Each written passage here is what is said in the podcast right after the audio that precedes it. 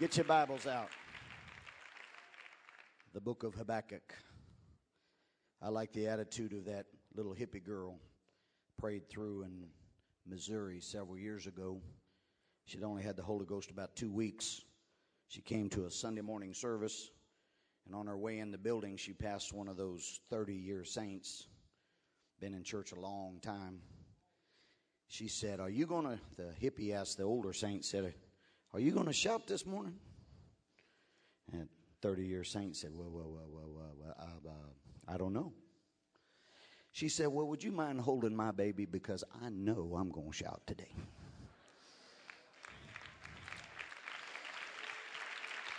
When's the last time you went to church and said, I know I'm going to shout tonight?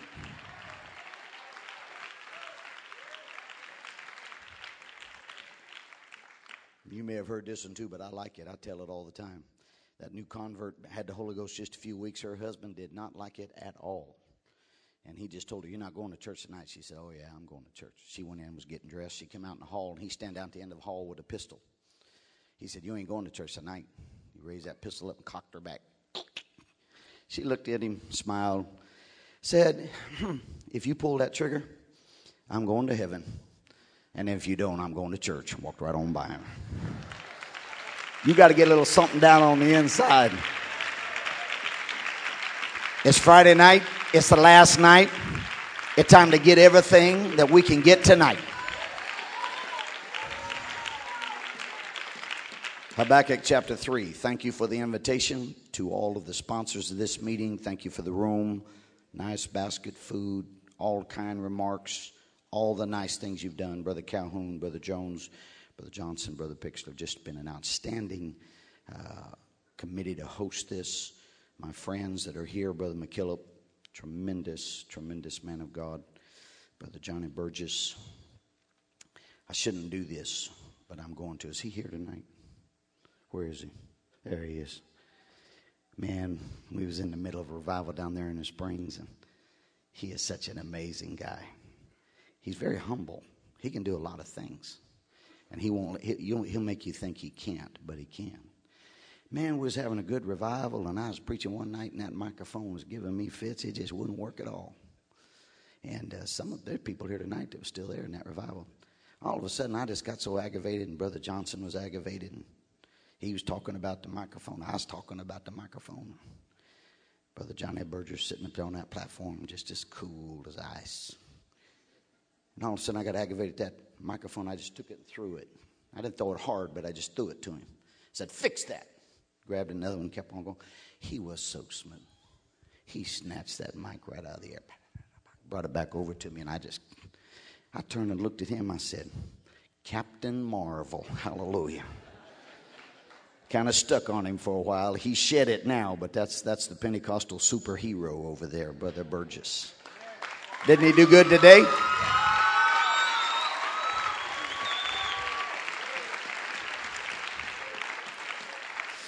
Amen. Good to see my friend, Brother Ballestero, come in tonight. I'd rather be with Ballestero than anybody. He is so fun. I'd, I'd, right, whether you're riding motorcycles, going to church, whatever. Martin Ballestero. Now it's Marshall Ballestero, but it used to be Martin Ballestero. But now it's Federal Marshal Ballestero. Amen. Good to be with him tonight. And uh, Brother Riggin, God bless you. These men write blogs. Brother Ballestero just celebrated a one year anniversary on his blog. If you're into that, I don't. Know if you pastor preach against internet, then don't read it. But if he doesn't preach against internet, read his blog. just passed his one year anniversary, and over 90,000, 90, 90,000 people have logged on and read his blog. What a tremendous contribution to the apostolic world. Read it, it's good stuff. Brother Riggin fired up a couple months ago. He's writing now, and these two men are apostolic to the core. You owe it to yourself uh, to read their information. Praise the Lord. Habakkuk chapter 3, verse 1. A prayer of Habakkuk the prophet upon Shigionoth. O Lord, I have heard thy speech and was afraid. O Lord, Revive thy work in the midst of the years. In the midst of the years, make known in wrath, remember mercy. My subject title tonight is that word in verse number one, kind of an oddball word. I shouldn't say it's a Holy Bible, kind of an unusual word. Shigionoth. It's not exactly a word we use all the time. Shigionoth. Put that on the sc- screen up there. Let's see how it looks for a title. Put the word Shigionoth. Check that out. That'll make you pop. Uh, sure, yeah, that, that'll make you. Shigionoth. Hallelujah. I'm going to disappoint all the negativists tonight. I'm going to make all the people that believe the church is going down mad tonight. I just happen to believe we're right in the middle of a bunch of Holy Ghost young people that are not going to let nothing down. They're not going to. They plan on living for God. They plan on living holy. They plan on living right.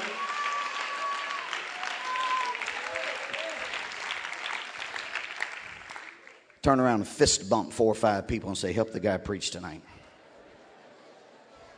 Then you can be seated.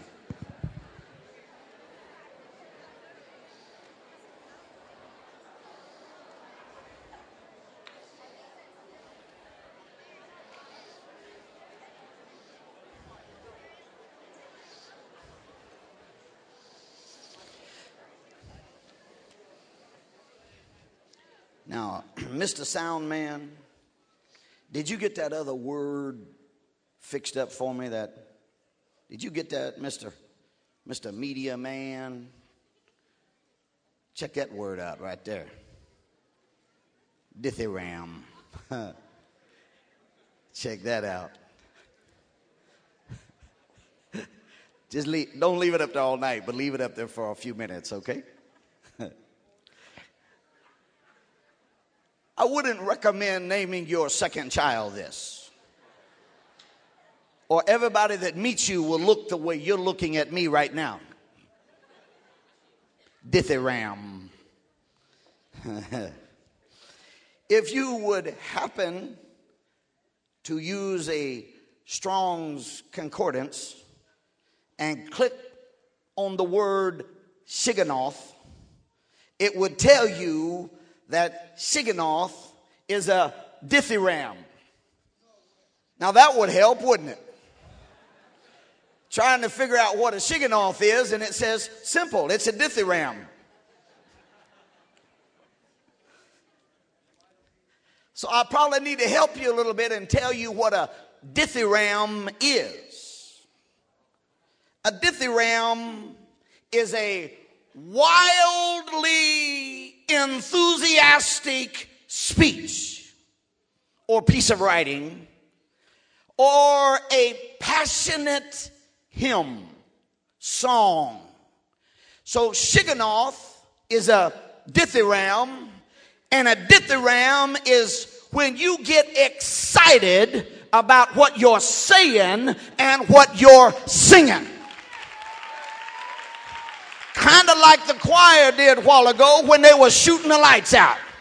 They were singing and people were jumping and bucking and shouting and worshiping the Lord. It was a dithyramb.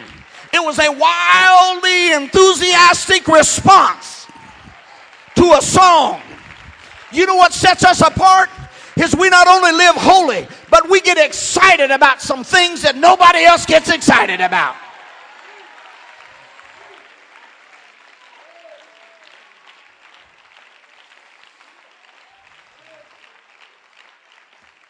Now, you can be seated. I know these minor prophets, they're kind of like hard to understand. Some of them even hard to say. And you read them while you're eating your Captain Crunch for breakfast because you're supposed to read the Bible. And you're like, I don't have the foggiest idea what that guy's talking about. And Habakkuk is different even among these 12 men that are called the minor prophets even among them, he's weird. In a good way. These 12 originally, when they came out, it was just one book. You know, after you get through the major prophets, the guys that impacted their world with their prophecy Isaiah, Jeremiah, Ezekiel, and Daniel are considered major prophets. Major because of how much they wrote and how big their subject was and how long their ministry lasted, etc. And these guys are called minor prophets. There's 12 of them. And uh, Hosea, Amos, Joel, Obadiah, Jonah, Micah, Nahum, Habakkuk, Zephaniah, Haggai, Zechariah, Malachi. These guys, they, they, they put them all in one book because they didn't really feel like, they felt like they're just kind of homogenized. And then after a while, somebody said, you know, let's separate them out. And so they did. And when you open your Bible today, they're in there individually. This particular guy by the name of Habakkuk is really an interesting character. First of all, we're not quite sure when he lived. How would you feel if you were eminently famous, but nobody knew when you were born? A little bit of a down. Some men say that he was the son of the Shunammite woman in 2 Kings chapter 4 and verse number 16. We don't know that for sure. They say that because the root of his name, and a lot of these Bible characters has a lot to do about their name. And they say that the root of his name means embrace. And whatever this was worth, when you double the last letter, then it doubles the meaning. And so they say not only was he embraced by his mama, but he was embraced by the prophet when he was restored to life on that bed of death. When she chased the prophet down, wrapped her arms around his feet, and said, I'm not letting go until you come. And he came, stretched himself upon the child, breathed into his mouth, and he came back to life. Now, I don't know because they also say that was Jonah, and I don't think Habakkuk and Jonah are the same person. Others say that he lived a whole lot later. That would have been about 800 BC, and I'm in this camp, that he lived around 600 when Jeremiah was preaching, and that he lived into part of the captivity and he died two years before the return of Babylon, and that's what the Jewish people say. Other commentators say that he lived during the days of Manasseh that I mentioned to you today. But regardless of when he lived, his book is an incredible statement because it is what's called a theodicy. And a theodicy is a statement, a writing, or a song that defends God's goodness. It's a statement that says, I don't care what you think, I don't care what anybody says, God is good. Don't talk to me about the circumstances of your life. Don't talk to me about your grandmother or Bishop Flip Flop. I don't want to hear it. I'm just here to tell you that no matter what you can bring up, no matter what you can point to, God is good. That's what his book is all about. In your face, evil. In your face, devil. God is good. All the time. All the time, God is good. That's what this book's all about. Oh, yeah. Thank you. And it's unique because most preachers, prophets, speak to people. He doesn't. He just talks to God. He never preaches to anybody. His book is only two questions and then a song. That's it. But it's in your Bible. And God saw fit to put it in your Bible because it has a pertinent purpose and reason for being there. He says, God, I got a couple of questions. God answers his questions, and then he has no more questions, and he writes a song. The song that he wrote is in the form of a prayer, and it's in chapter number three that I read to you tonight. He says a prayer of Habakkuk the prophet upon Shigionoth. Shigionoth.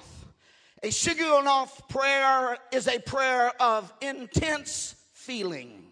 It's a prayer or a song, for you also find this in the prelude in chapter 7 or the seventh psalm when David is singing about being delivered from the hand of Cush who has traced him for 20 years. David is saying, that one that chased me for 20 years and has finally moved off the scene and is no longer a threat to my life, I'm going to sing a song about him. But it won't be a casual song. It won't just be a clap your hand, namby-pamby song, but it will be a song of intense devotion. It'll be a song of intense desire. It'll be a Shigionoth song.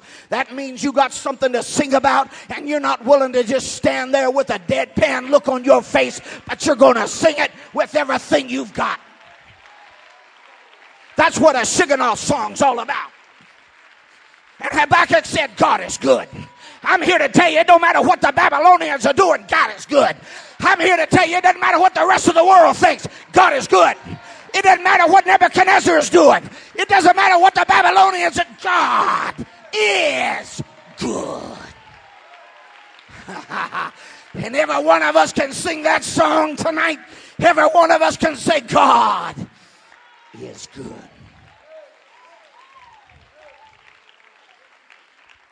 Thank you. In the, in the last part of his song, down in verse number 17, he, he wraps it up.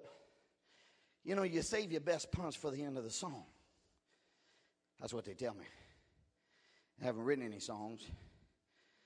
I wrote one poem one time. It was pretty bad. About a tugboat.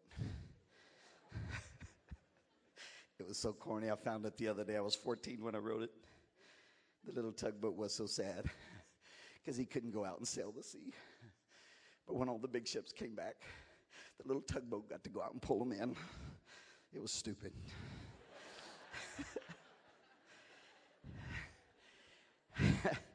Ranks right up there with that one brother Urshan wrote to Sister Urshan, Your hands are so chubby and cute, it makes my heart go loop de loop.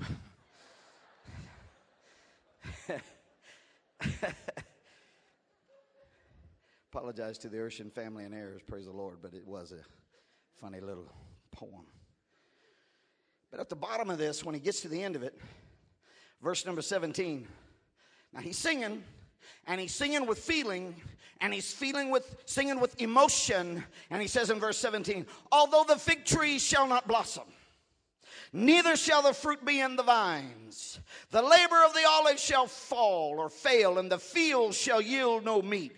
The flock shall be cut off from the fold and there shall be no herd in the stalls. Yet i will rejoice. Yet I will rejoice. I'm not a scholar. I couldn't order a hot dog in a Hebrew restaurant, but I'm telling you, I know how to go to Strong's and click on that. And that word rejoice means to leap, it means to enjoy. He said, It may not be what I want it to be. We may not be having the kind of revival I want, but I'm telling you what, God's still good, and I'm going to rejoice. I will rejoice. I will leap for joy because God is good.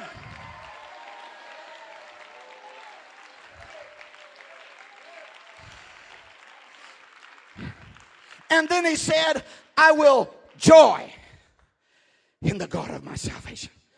And that word joy, you probably won't like this one very much. Jumping's bad enough.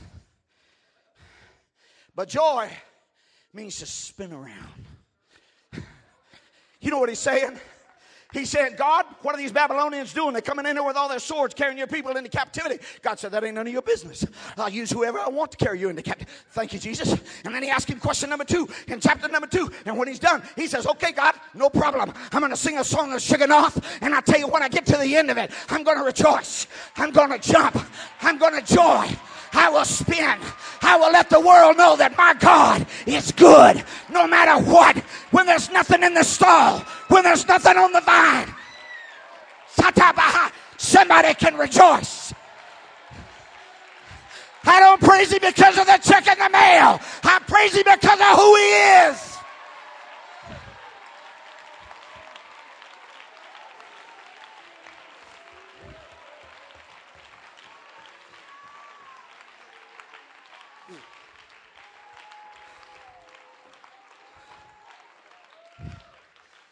Give your neighbor a high five and say Shigionoth.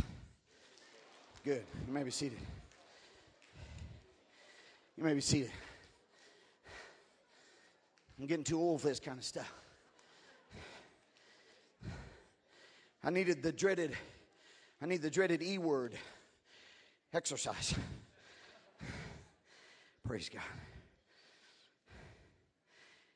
The value of a song always is compounded, lifted by the circumstances of the song. It's one thing for a guy to sing about being thankful when his pockets are full of money, everything's going good, and quite another to write a song when everything's going bad. And so the, the setting of the song, very, very important.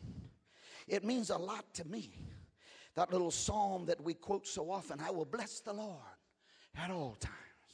His praise shall continually be in my mouth. And we say it and we mean it. Thank God for it. But when I discovered when David wrote that song, put it in a different plane. David was running for his life. He couldn't escape any longer. He went down into a foreign country, took his mom and dad, hid them away somewhere. He was in such a bad way. He acted crazy in front of the foreign king, acted like he was retarded and out of his mind, and slobber coming out of his mouth. And the king said, Get that guy out of here. We don't want him around here. And he went to the cave of Adullam, and he was by himself, and there was nobody there. And he's sitting in the cold confines of loneliness and despair, and his life dreams are ashes around his feet, and he has nothing to look forward to. And he reaches over and picks up his pen and looks at that cold, dark cave and the flickering shadows on the wall from the fire, and he says, Let me just tell you something, world. I will bless the Lord at all times. I will. His praise shall continually be in my mouth. That makes that song so much more powerful. Yeah, you're wonderful. Be seated. And the reason this song is so wonderful is Habakkuk is looking back down a nation of immense tragedy. To my calculations, let's give all you Bible scholars something to talk about after church.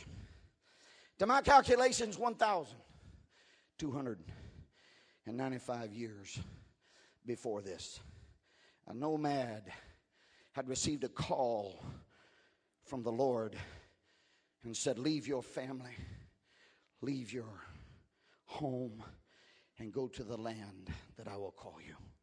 1295 years before the date of this writing, Abraham had walked out of Ur of the Chaldees. And when Habakkuk looked back down through 13 centuries, when he looked down through that 1300 years, and 895 years before this time, nine centuries, and he saw the track record of his nation. He saw the time of the judges, 400 and some years. He saw the monarchy of Saul, David, and Solomon. He saw the monarchy of the northern kingdom with 19 kings and 200 years and not a single good king among them. He saw the idolatry of Jeroboam II, the golden calves, Ahab, Jezebel, all of that stuff. He saw the failure of the southern nation of Judah. He saw Manasseh. He saw all of that. And when it was all done, and he looked back and couldn't see anything but smoke and haze and debris and ashes and failure, that's when he looked up to God and said, I've got a song, Lord. It's a off. That's what it is. And I'm going to tell you what I'm going to sing, God. Revive thy work. Come on, Jesus. When nobody thinks it can be done, when nobody believes we can have a revival, revive thy work. When it hadn't worked for 900 years, when it hadn't worked for 1300 years, revive. That's why I like this guy. He said, God's good. God's good. Revive thy work. I wish somebody would get a Shigionoth down in their heart and go home to your local assembly and say, We ain't never had revival like we want, but God's good, and we're going to sing our Shigionoth, and we're going to believe God.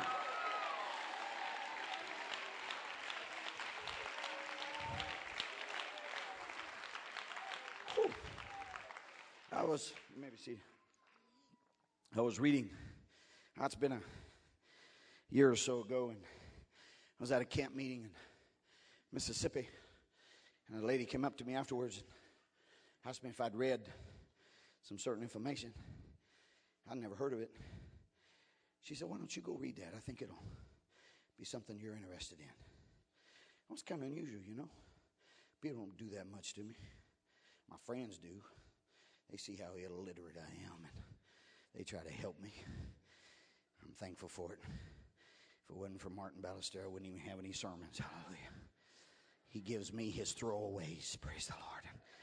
I use them. Hallelujah. But I got to reading about. Forgive me, Lord, for lying. Praise God. I was. Thank God we don't believe in video. Hallelujah. Nobody saw that. They won't know what that's about on the tape unless you blabbered. So. But I got to reading about Israel. And I got to reading about some of the miraculous things that have happened to that nation. Do you know that Israel, the modern day nation of Israel, was one day old, one day old, when she was attacked by 12 armies. And Israel didn't even have an army, they had one tank and five cannons. But you know what happened in 1947? Israel won the war. In fact, every time in our lifetime that Israel has been attacked, the United States Pentagon has declared they will lose. There's no way they can win. Every time, that's what our Pentagon has said. In 1973, at the Yom Kippur War, the odds of surviving were so impossible that Prime Minister Golda Meir contemplated suicide. The cabinet drew up plans for a government in exile.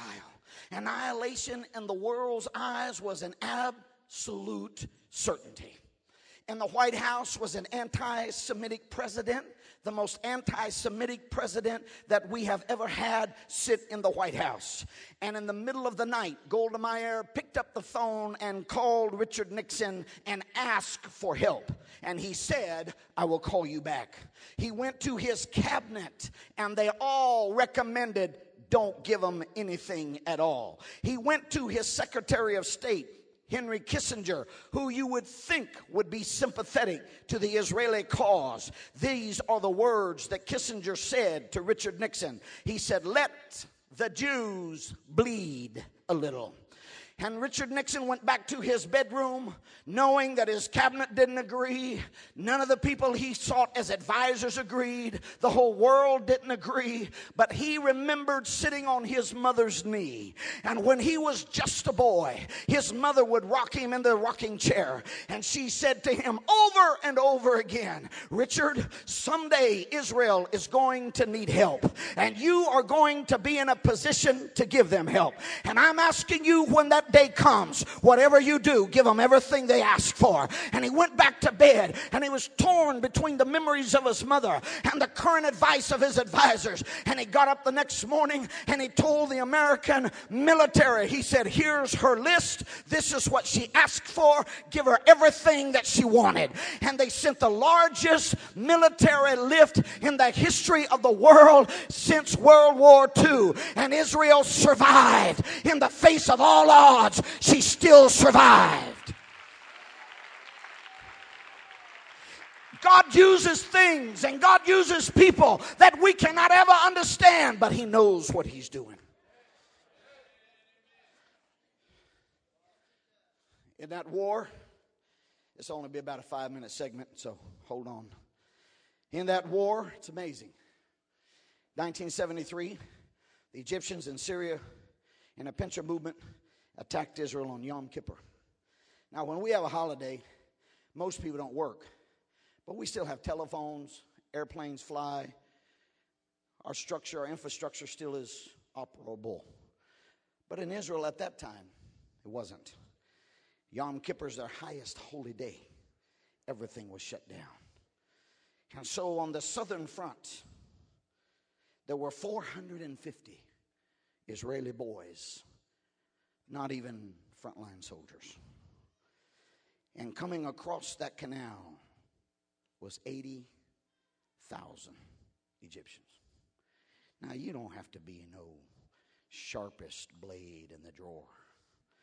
You don't have to be the brightest light in the chandelier to be able to say if you got 80,000 men coming against 450 that are not really well trained, probably not going to be very good. The Syrians came down off the Golan Heights. with 12 to 1400 of the latest, best, newest tanks in the world. And on the other side were 200 old World War II put out to pasture U.S. tanks. And so you got 1,400 tanks coming against 200, and you got 80,000 soldiers coming across against 450. But I am here to tell you that Israel won that war. I can't tell you all the reasons that they won that war, but I do want to throw one little idea out many, many years before, in fact, about 3,000 years before, there was a situation in Israel where the army of Syria, same nation, was coming against Israel, and every time they made a move, the Israeli army was there to stop them. It got in the head of that Syrian king. He said, I want to know what's going on around here. And somebody said, Well, I'll tell you what the problem is. It's that man of God over there. Every time you say something, he tells the king and they're ready to meet you. He hears what you said in your bedroom, boy.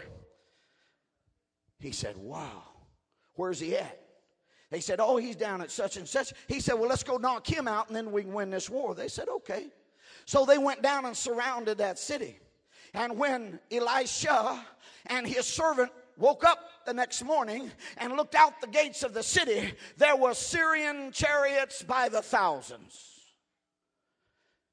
And Elisha was cool as a cucumber. And his servant said, what,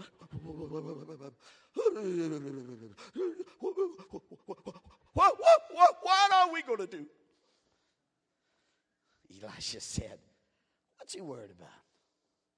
He said, They that are with us are more than's with them. I love this story because I can just see him. He's going,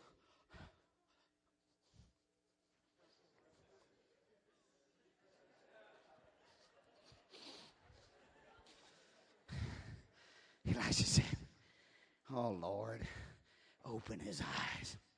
Remember the story? And he opened his eyes. And on the hills all around them were chariots of fire. God's miraculous hand was there, and God delivered them.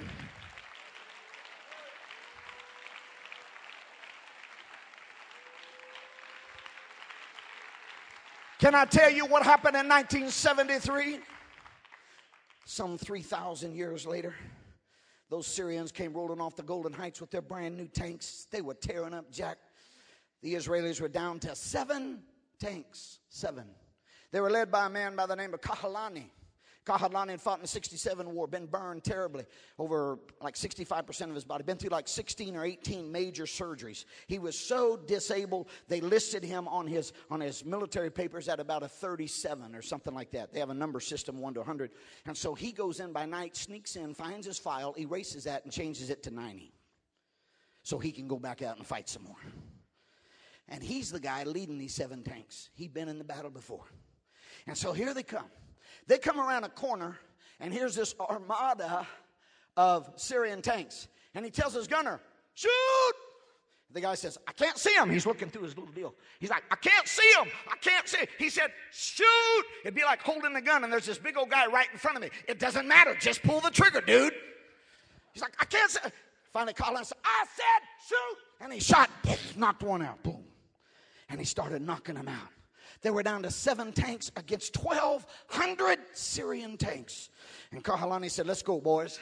Let's go fight. And they were like, what are you talking about? He said, Let's go, let's go. And they froze. They wouldn't. He said, Well, you can stay. I'm going. And he slammed it in gear. And here he went. Seven tanks against 1,200. And all of a sudden, as they're rolling out across that plain, this is a historical fact. They looked, and all of those Syrian tanks, the pop, the top popped open, and they saw them crawling out. And those guys took off running. They left their tanks, 1,200 of them, left them out there, and they took off running. The Israelis are like, What's this all about?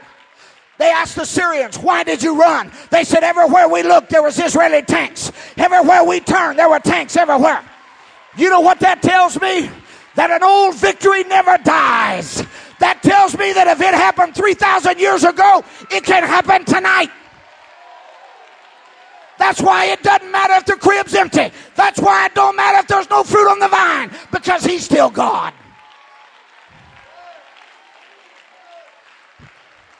If he's ever done it in any church, he can do it in yours. If you've ever even heard about a revival, you can have it in your church if somebody makes up their mind. I'm going to sing the Shigionoth. I will rejoice. I will joy. Just give me a few more minutes. Maybe see. Pardon any personal reference. I don't mean this to be anything but to tell you something God did is wonderful.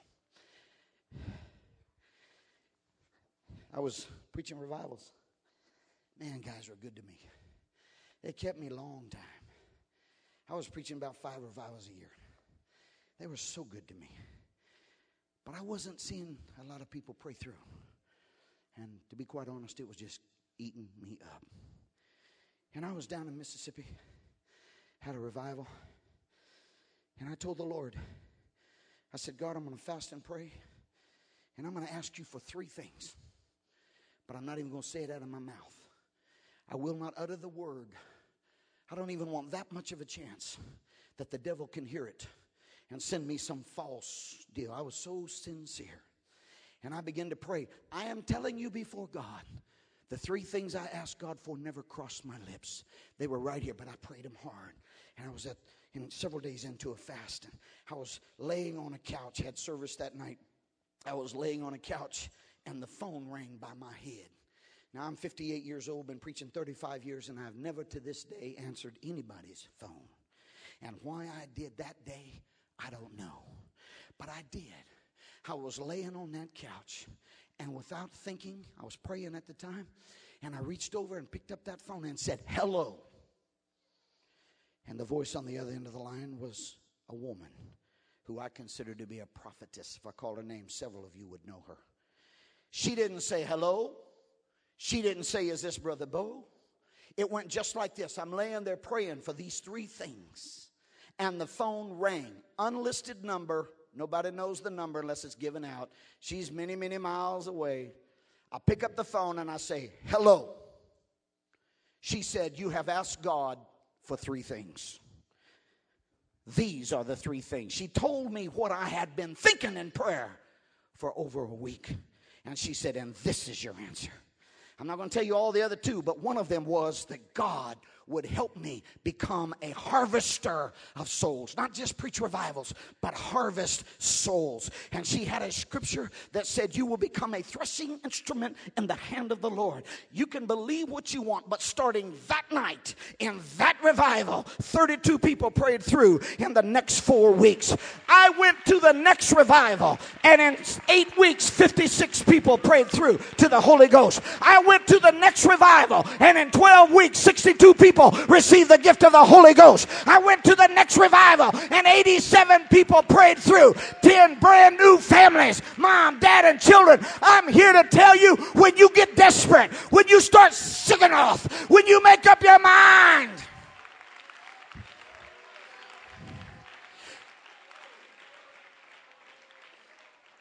It's not big, you maybe it's not because of me. It was because of God. One of those revivals was the Springs. You were there. Man, we had some stuff happen in that revival. God will help you. He helps dumb, ignorant people. I promise you, He does. I'm a living witness of that. All the saints in the Springs. I did outreach, you know, and then after I left, they, they, they did even more. We had, I don't know, 60 or so get the Holy Ghost, 62. I, I got all the names somewhere. But after I left, uh, Elder Johnson called me back first year. He said, Since you've left in the last few months, we baptized 140. And so they had a great move of God in that, in that church. But I remember I was at outreach and I told some of the saints, I said, well, I'm going to go on outreach. They said, Where are you going? I said, I'm going to go in those apartments across the street. They said, Oh, no, go there. I said, Why? They said, Oh, we've done knocked on them doors about 10 times. I said, Oh, okay. But I, in my heart, I said, I'm going anyway. Nothing like a stubborn preacher. I went over there and knocked on the doors the next day. Because we just had regular service. We had, if you remember, we had reg- Wednesday night, Friday night, and Sunday for many months. That's all we had. So Saturday, I went and knocked on the door. There's a man came to the door. I just looked him up and down. So, well, I don't know. I don't know if you're the kind I'm looking for or not. He said, What are you talking about? I said, Well, I'm looking for a real man.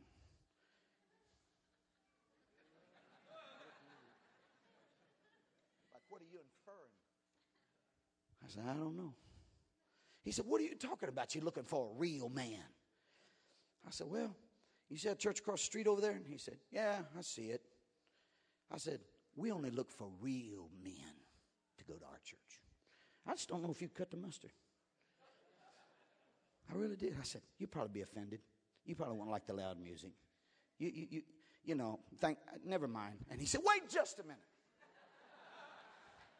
This really happened. I said, Yeah. He said, What time is your church Sunday morning? I said, Dude, you don't know what you're getting into. He said, What time is it? I said, I think it was 10. I don't remember when it was. Whenever it was, me. I told him. I said, Okay, we'll see what you got. Walked off. Sunday morning, he came in with an attitude.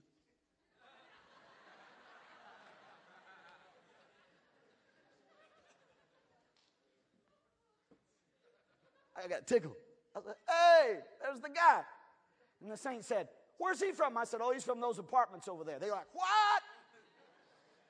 Of course, you know the story. I wouldn't be telling it if it wasn't good, you know. That morning, he went to the altar, repented, got the Holy Ghost, got baptized in Jesus' name. Don't be talking to me about burned over fields. Don't be talking to me about people don't want God. Get you a Shigionoth down inside of you.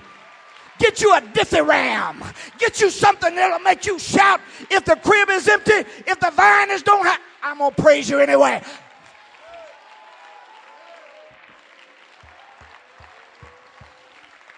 I'd like to see revival break out in this place. You couldn't even have church here next year. Heritage Conference got so big. You had so many revivals. I'm telling you, is God handicapped that He can't do it? No. He is the same yesterday, today, and forever. If He's ever done it before, He can do it again.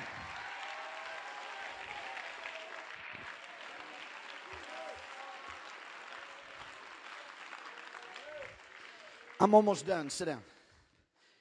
Be seated. I don't know if you remember this, Brother Burgess, but on the last night of that revival, we had a good service, and I think we had about eight people in the altar, maybe eight got the Holy Ghost. I don't know, but it was a, it was an altar full of people. And there was a woman in that altar that kind of scared me. Uh, first place, she was she was healthy. Is that the proper term? Is that politically correct enough for you? And uh, at least physically. And uh, it was in the old church. I think Brother Burgess said that night. She was praying right down here.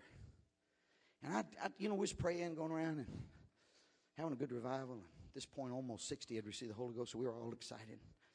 And, uh, but I just, man, I didn't feel much like praying with her. I'd go by and I got these weird vibes. It's like, get out. And, and uh, the ladies prayed with her, and pretty soon she got the victory. They prayed her through to the Holy Ghost. And uh, service was winding down, and she's down there, tears rolling down her face, and she looked up and she waved at me like that. And I was looking at her like, she said, Come here. And I remember thinking, hmm, what, how bad can she hurt me in front of 500 people, you know? So I kind of eased over there. I said, Yeah. She said, I want to give you something. Well, when you're an evangelist, that's like the most bad thing they can say. Because if it's money, you don't want them giving you money. If it's a gift, you and if it's anything, you know, you just I'm like, oh yeah. And she reaches in her purse and fumbles around. And then I really got scared. She pulls out a scalpel, like doctors use to do surgery. I started backing up, baby. I was like, she said, Come here. And I went over there and I noticed it did have a protective cover on it, thank God. She said, I want to give this to you. I'm thinking, you know, I've been offered a lot of things in preaching, but never a scalpel. I'm like this. And everybody else would pray, you know. And I said, Why are you giving me this? It's one of the most touching moments of my whole life. She reached up and pulled the sleeves back. I wish you could have seen the scars. She said, I've tried to kill myself with the scalpel over 80 times in my life. She said, But tonight something happened to me that has never happened. She said, Every time I've tried to kill myself, those voices were in my head telling me to do it. She said, Tonight, when these ladies started praying with me, I felt those voices begin to go out of my body. She said, I don't understand it. But she said, when I felt the last one go, I started speaking in a language I've never heard. She said, I feel clean for the first time in my life. I want you to have this, preacher, because I won't be needing it anymore. Hallelujah. If it's ever happened before, it can happen again. Drug addicts can be delivered. Suicide can be rebuked. I'm telling you, you can have a shigionoth that said, God, somebody out there.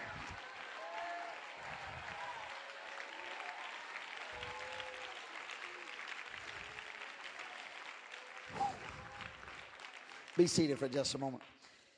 I put it in my Bible and carried it for many years. In fact, I carried it until the TSA folks told me I couldn't take it on a plane no more. I carried it as a reminder of the power of God and the deliverance of God. I still have it at home in a little place with my little preaching mementos. And every now and then I take out that little green scalpel and thank God, you're wonderful. It makes me want to rejoice. It makes me want to joy. It makes me want to sing enthusiastically. It makes me want to get crazy to think that our God can do those kinds of things that a psychiatrist can't do, that medicine can't do, but the power of God can do.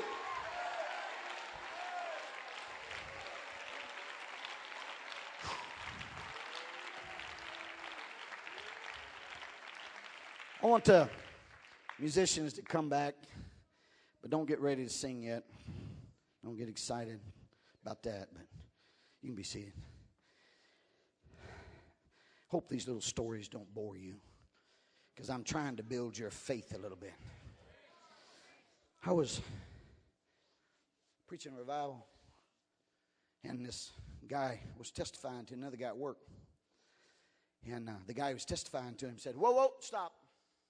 I'm an atheist. I don't believe in God. That's a bunch of hocus pocus. So they got into it. One day, two days, three days, four days, five days a couple, three weeks anyway. I was there for several weeks in revival. And uh, got so heated that the guy that went to church finally looked at him.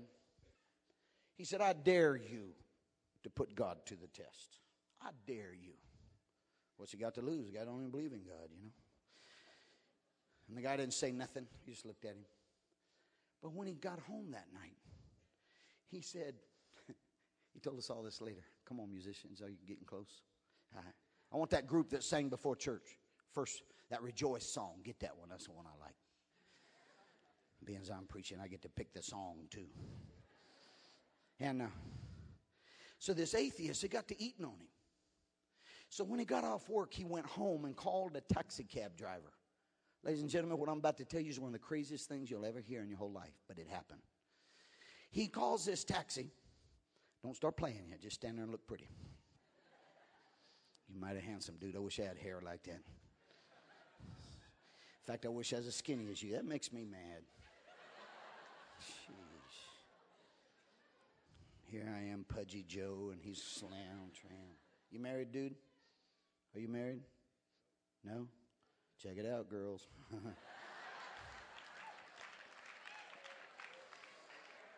hey, never know, dude. I'll give you a few minutes before you have to play so you can. So this atheist comes home and he's, he's a little ticked. He says, Okay, God, think you're something? You're really up there? Okay. So he calls a taxi cab. And a cab pulls up in front of his house and he goes out and gets in the back seat and throws a $20 bill on the seat and says, Just drive. Taxi cab driver said, Wait a minute, bud. What is this? He said, Just drive. I'll tell you what to do. And the atheist sitting in the back seat, he said, Okay, God, if you're really real, take me to the church where so and so goes to church. And just sits back. Pretty big town. And he start driving, and the taxi cab driver, he ain't buying into this stuff. He's like, Look, where, where do I go? He said, Oh, turn up here at the next corner. So you turn, they drive a while, and he said, Turn at this one over here. And that atheist, he's so smug. Well, God, that God told me it's really real. Where are you? He was really cocky about it. And uh, they drove for about 45 minutes. I'm getting ready to preach. It's one of them small buildings, didn't have air conditioning, so had all the windows up. And I look out and I see all this take place. He's in the back seat. By this time, he's put a couple more 20s over the seat. And the taxi cab driver says, Look, I'm not going to do this all night. Where are we going? And finally, the atheist says, Okay, God, I gave you plenty of chances.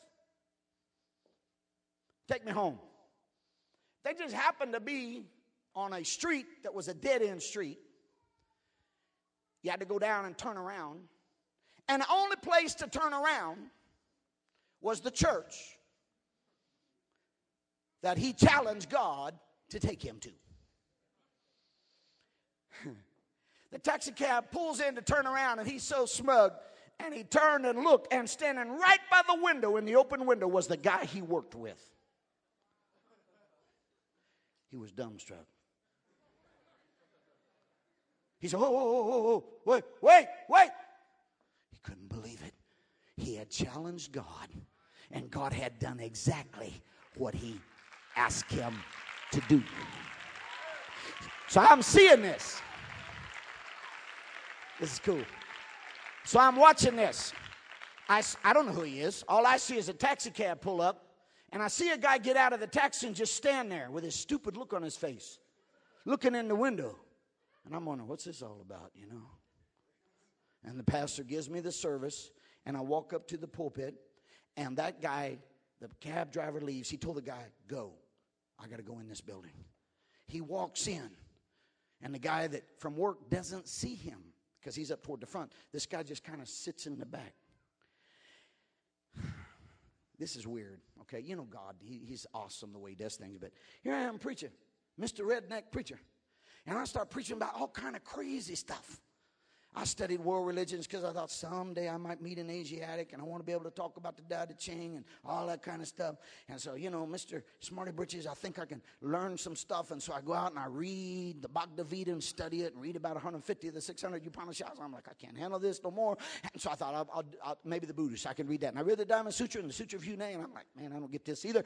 And, and I, you know, I read all this stuff. I read the Quran. I read all of that just and that night, I just start preaching all that crazy stuff. I'm like, and you think, boy, I'm going off on the Diamond Sutra, and I'm going off on the Tao Te Ching, and I'm going off on Confucius, and all, man, I'm just unknown to me for five years. That's all he had studied, and the Holy Ghost brought him to that service, and the Holy Ghost dropped it in my heart.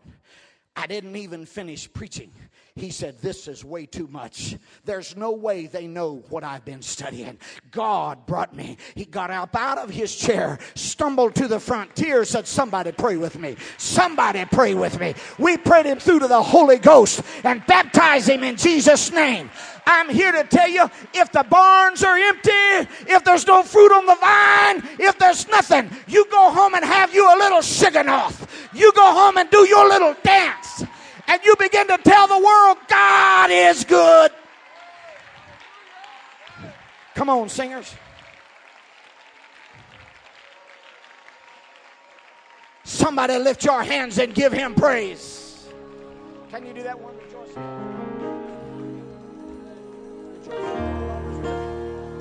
Somebody give him a praise. Somebody give him a shigionoth. Somebody give him a dithyramb. Somebody say, My God is good. My God is good. Why don't you come on to the front, young people? We're going to sing about it. Come on, get out. Come on. Come on. Give him a dithyramb. My God is good. My God is good. My God is good.